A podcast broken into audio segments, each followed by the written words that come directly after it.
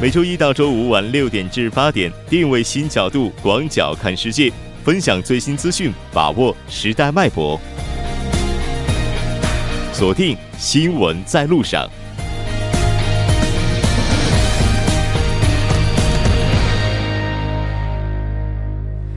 好的，欢迎回来。稍后是广告时间，广告过后将为您带来我们今天新闻在路上的第二部节目。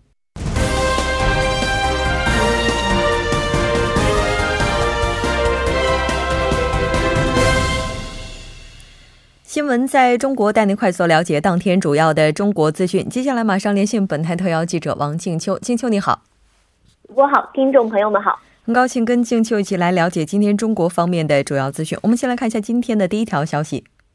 好的，特朗普下个月访华，国防部回应中美两军关系。主播。是的，没错。虽然说特朗普呢将会于下个月访华，应该说在访华之前的话，两国之间在军事上以及在政治上的一些纠纷或者说意见不一致，也是一直在媒体当中能够看到。那么，我们来看一下中国国防部有关人士对于未来两军关系有什么样的期待？好的，在二十六号的国防部例行记者会上呢，国防部新闻发言人任国强提到。前不久，党的十九大胜利召开，明确了在以习近平同志为核心的党中央领导下，中国将坚持走和平发展道路，坚定不移的在和平共处五项原则基础上，发展同包括美国在内的世界各国的友好合作关系，推动构建人类命命运共同体，推动建设相互尊重、公平正义、合作共赢的新型国际关系。任国强表示，我们很高兴的看到，一段时间以来，在两国元首的重视和亲自推动之下。中美两军在高层互访、机制性磋商对话和军事互信机制建设、专业交流、联演联训等方面取得了积极的进展。年内双方还将开展多领域、多层次的对话交流。展望未来，我们愿将美方一道，相互尊重、深化互信，聚焦务实性交流与合作，妥善管控分歧，不管不断为两国的关系的发展注入正能量，增添新的动能。主播。我们也了解到，在特朗普访华之后，可能中美之间也会有一系列比较大规模的投资项目将会上市，我们也一起期待一下。我们再来看一下今天的下一条消息。好的，下一条来自于国家发改委，严厉打击煤炭行业哄抬价格和价格的垄断行为。主播。目前的话，中国北方的大部分地区也是开始逐渐进入寒冬，所以呢，也是发布了相关的一些新闻，就包括刚才您提到的防止哄抬煤炭价格。来看一下详细报道。是的，十月二十七日呢，从国家发改委网站获悉，日前国家发改委办公厅发布了关于做好迎风度冬期间煤炭市场价格的监管的通知。通知称，为防范价煤炭价格异常波动，确保迎峰度冬期间煤炭市场价格基本稳定，要严厉打击煤炭行业哄抬价格和价格的垄断行为。那上述通知显示，在严厉打击哄抬价格的行为方面，各地在巡查检查中，一旦发现煤炭生产流通企业。煤炭行业相关的社会组织、煤炭价格指数编制企业以及其他为煤炭交易所提供服务的单位存在捏造、散布涨价信息、扰乱市场秩序、推动煤炭价格过高过快上涨的行为，要依法严肃查处。一旦发现有关的企业港口库存存在异常的情况，要深入排查是否存在恶意囤积煤炭的行为。如果发现苗头性、倾向性的情况，要及时予以提醒告诫。而经告诫后仍继续积囤。推动煤炭价格过高过快上涨的，要依法严肃查处。主播，嗯，那在严厉打击价格垄断方面的话，目前有没有出台一些要求？是有的，在严厉打击价格垄断的行为方面呢，各地要密切关注煤炭市场的竞争状况。一旦发现下游用煤企业和消费者举报煤炭经营者达成垄断协议。滥用市场支配地位，以不公平高价销售煤炭的违法行为，要依法严肃查处，并立即组织开展煤炭价格的价格这个巡查。那上述通知称，各地尤其是煤炭的主产区、主要煤炭港口所在地，要立即行动，组织部署检查力量，深入开展煤炭市场价格的巡查，要摸清底数，全面掌握本辖区内所有煤炭生产流通企业的基本情况。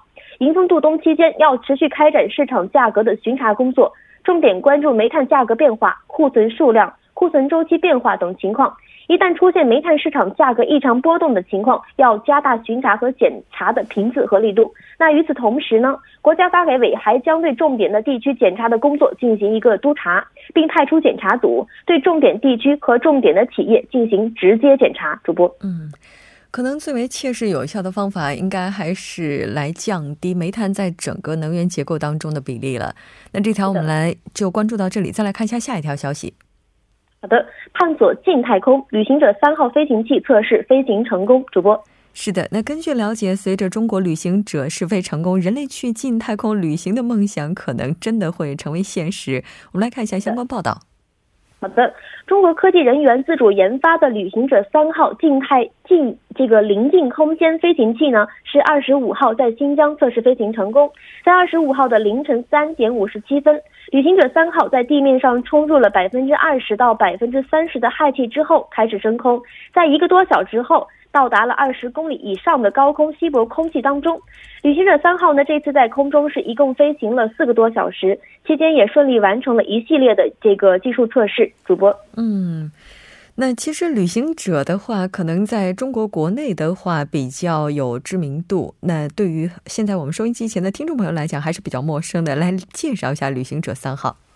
好的，那旅行者三号呢是一个氦气的气球，在下方携带吊舱，在二十公里以上的临近空间呢，会形成一个直径大约十八点八米、体积两千一百五十立方米的一个巨型的气球。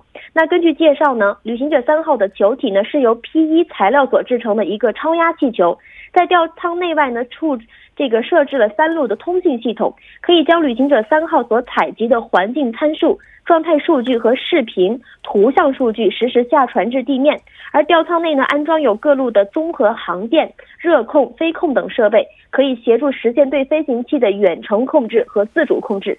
而值得关注的是，在吊舱内呢是搭载了这个生命的保障系统。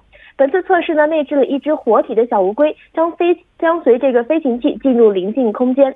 那旅行者临近空间飞行项目的总指挥周飞介绍啊。现在是做了一个很大的一个类似于载人返回舱的一个载人舱，那可以容纳六个人。而在这一次呢做的这个实验当中呢，是做了一个小的载人舱。他说：“麻雀虽小，但是呢五脏俱全。”主播，嗯，是的，也许呢在不久的未来，我们真的能够实现在近太空抬头看月亮、低头看地球这样的非常美好的旅行体验。好的，非常感谢金秋为我们带来今天的这一期连线，我们下周再见。主播再见，听众朋友们再见。那稍事休息，马上为您带来我们今天的《走进世界》。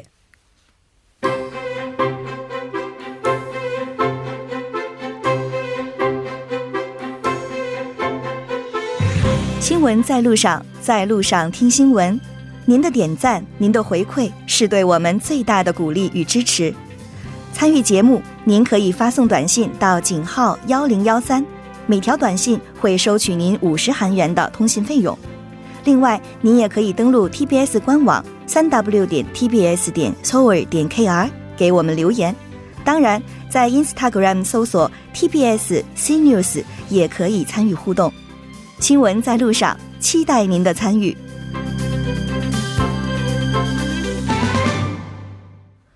好的，欢迎回来，走进世界，为您介绍主要国际资讯，带您了解全球最新动态。接下来马上连线本台特邀记者夏雪，夏雪你好，吴哲你好，很高兴跟夏雪一起来了解今天国际方面的主要资讯。我们先来看一下今天的第一条消息。好的。西班牙加泰罗尼亚自治区主席普伊格蒙特周四表示，他不会举行新的地方选举来打破西班牙政府与加泰罗尼亚分离主义者之间的僵局。但是，这场政治危机的加剧呢，可能会爆发直接对抗。嗯。应该说，这场西班牙的危机，一直到目前为止的话，仍然没有。它应该说，硝烟一直是在持续的。那这个普伊格蒙特，他表示在什么情况下可能会举行选举呢？他表示呢，现在需要加泰罗尼亚议会行动起来，在十月一号独立公投之后呢，应该继续推动该地区脱离西班牙的努力。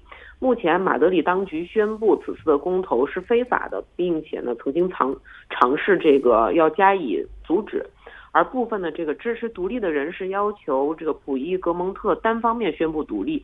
周四晚些时候呢，加泰罗尼亚的商务部长因为反对单方面宣布独立而辞职，表明该地区独立派当中的分歧正在不断的扩大。而目前这个普伊格蒙特的立场呢，为西班牙参议院周五批准接管加泰罗尼亚政府机关和警察是创造了条件，并且使这个马德里当局获得了解除加泰罗尼亚自治区主席职务的这么一个权利。嗯，那普伊格蒙特他的这个决定可能会带来什么样的后果呢？他的决定呢可能会引发街头的冲突，因为部分的这个独立支持者已经发誓要发起一场不合作的主义运动。这个西班牙的副首相呢，在一场参议院委员会中表示，独立派的领袖已经露出了真面目，他们承诺了梦想，实际上是在玩把戏。而首相是否会马上强制接管，或者是寻求这个参议院的授权呢？暂且不具体实施。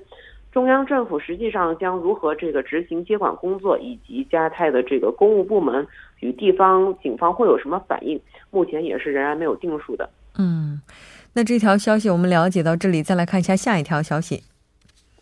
好的，美国总统特朗普二十六日晚间签署备忘录，以试射国家安全为由呢，暂缓了解密部分肯尼迪总统遇刺的相关档案。由此呢，美国国家档案馆在当晚解密了两千八百九十一份相关的记录，困扰了美国半个多世纪的肯尼迪遇刺谜团呢，依旧是留下了诸多的疑问。那根据了解呢，按照一九九二年肯尼迪遇刺档案记录法，跟他遇刺案有关的这些档案，应该在二零一七年十月二十六号，也就是昨天之前被公开的。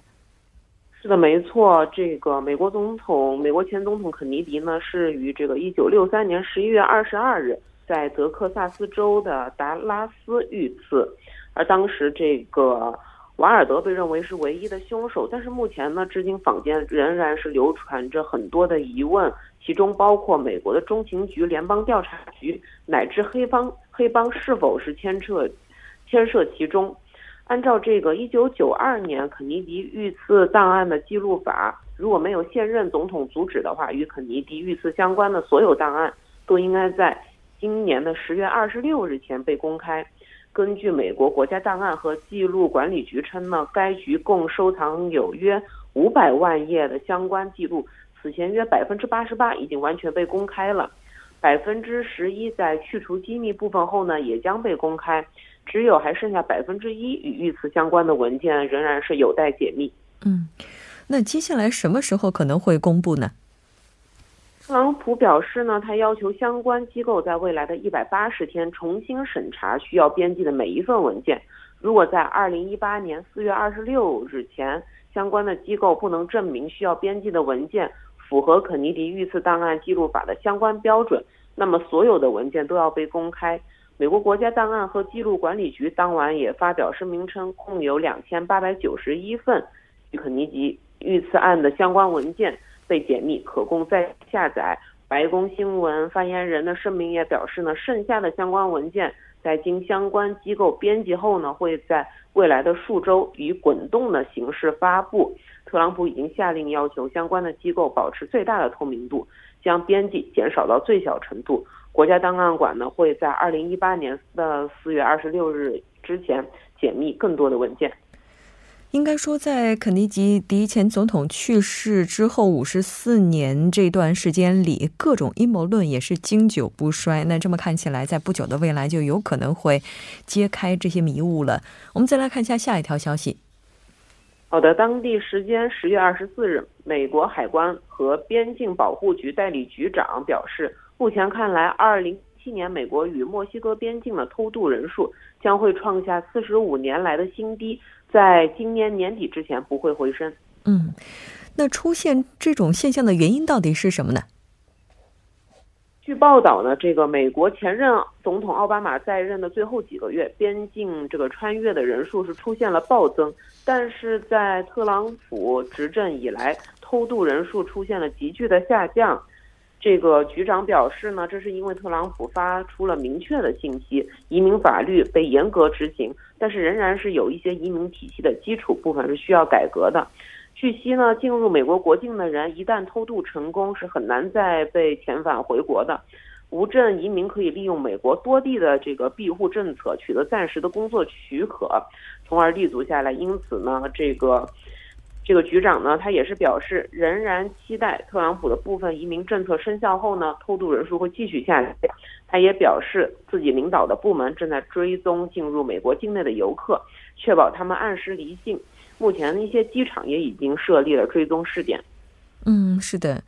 我们都知道，特朗普应该说他的移民政策一直以来也是受到很多国家诟病的，因为此前美国呢是一个移民国家。那这么看来的话，美墨边境的偷渡概率降低，竟然还是得益于他的这部法案，也是让人感叹，不同的立场真的出现不同的结果。好的，非常感谢夏雪给我们带来今天的这期连线，我们下周再见。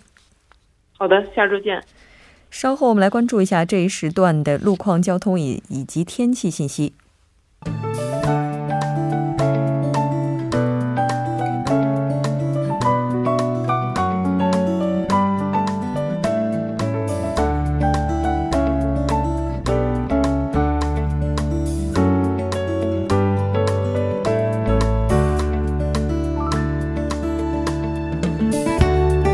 晚间六点四十八分，这里依然是由程琛为大家带来这一时段的首尔市交通及天气信息。我们现在关注一下来自首尔交通情报科发来的晚高峰首尔路况。在汉江大桥从北向南方向的第二车道，目前发生了车辆的冲撞事故。受事故影响呢，目前这一路段处于处于一个比较拥堵的状态。接下来我们再来关注一则。交通临时管制的通告，在已知路中部市场前方至已知路四街这一路段的第三车道，现在正在进行道路维修。受道路施工作业的影响，目前中部市场前方至已知路四街这一路段的第三车道是处于一个封路的状态，请车主们参考相应路段，小心驾驶。还有就是在中路中央巴士专用车道，目前正在施工，受其影响呢，从西门内路世宗大路十字路口至西门内教堂这一路段的两个方向的部分车道是处于一个封路的状态。具体的交通管制时间，我们还会在后续的节目中报道。好的，我们再来关注一下天气。星期五的今天呢，从白天开始就是晴朗无比的好天气。具体的播报情况是这样的：今天夜间至明天凌晨晴，最低气温十一度；明天白天晴，十一到二十二十四度。好的，以上就是这一时段的天气与路况信息。我们稍后再见。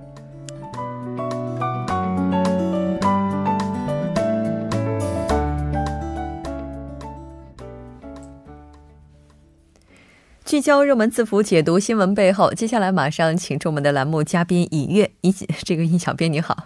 你好，木主播，怎么我的名字不认识了吗？哦，没有没有没有，因为刚才在休息的时间还在跟我们的尹小编在讨论今天的这个什么呀？最近一段时间天气也开始冷了，好像吃东西也是要小心一些。对，大家一定要小心。我感觉我今天就是因为吃了不洁食物，造成了一些肠胃上的不适。对，没错。所以这段时间的话，大家要注意的不仅仅是体温上的变化，在饮食方面也是要多加注意，谨防食物中毒。嗯，那其实咱们今天这个话题是和食物没有任何关系的。今天这个话题应该说是非常重要的，对于韩国来讲的话，它应该也是具有很大意义的。是的，今天带来这个字符呢，相信大部分的韩国市民绝对不会感到陌生。当然，字符的主题是烛光集会一周年。那在今天开场的时候，我们也提到了二十九号，也是韩国进行烛光集会活动一周年的日子。是的。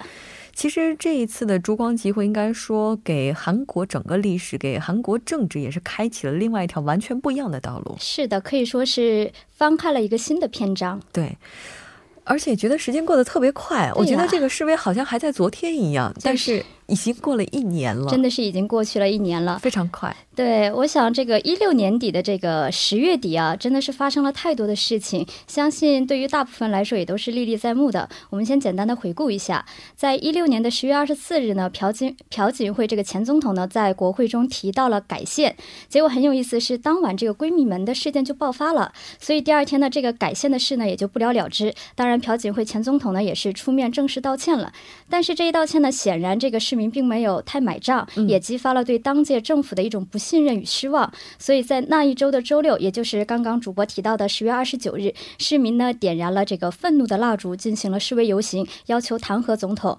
这个烛烛光集会，也就是从去年的十月二十九日一直持续到今年的四月二十九日，共举行了二十三次，历时六个月。当然，最大的成绩呢，便是在一七年的三月十日，法院呢正式宣布了这个总统的罢免。嗯，确实。其实这次烛光集会啊，应该说在数字方面也是刷新了很多的记录。我们来总结一下。对，正好韩国有家媒体呢，好像是这个文化日报刊登的一篇文章呢，我觉得就很适合回答主播这个问题了。他正好用了一篇这个数字解读的烛光集会一周年，我们也来一起看一下。第一个数字呢是一千六百八十五万两千三百六十名。嗯，对，这个是什么呢？就是说举办方推断了这个二十三次烛光集会中的累计人数。那第二个数字呢是二百三十二万名，这个会是什么样的一个数字呢？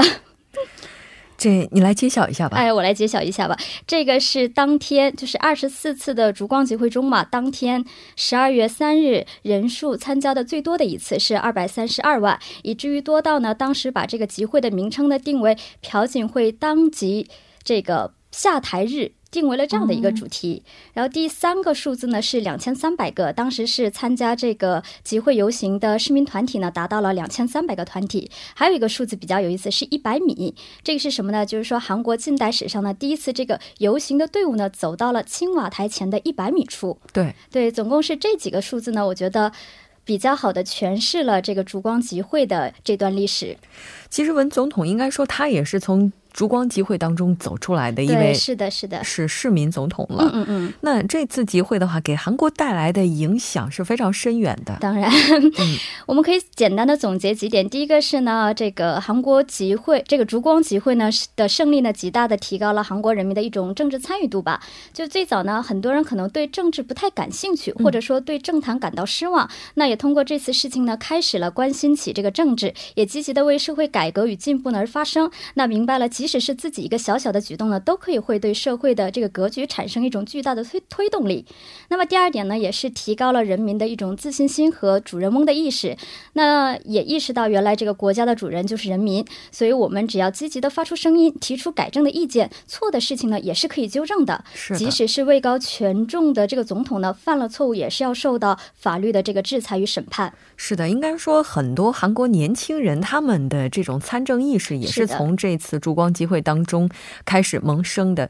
包括我们也了解到，在参加烛光集会的时候，有很多的家长也会带着孩子，没错，让他们让他们去了解到底什么是韩国式的这种民主。是的，从小就开始进行这方面的教育，亲身的一种体验。对，而且对于这些孩子来讲，这样的体验应该也是终身难忘的。是的，那马上就一周年了，我们了解到呢，市民也是准备了纪念活动。哎，是的，我们这。这个就是在明天的晚上六点呢，在光化门广场北侧会举行这个烛光集会一周年的大会。那在这个一周年大会上呢，这个行动纪念委呢将会播放烛光集会的相关记录视频，也会有市民的发言，还会有世越号受难家属这个四幺六合唱团的表演。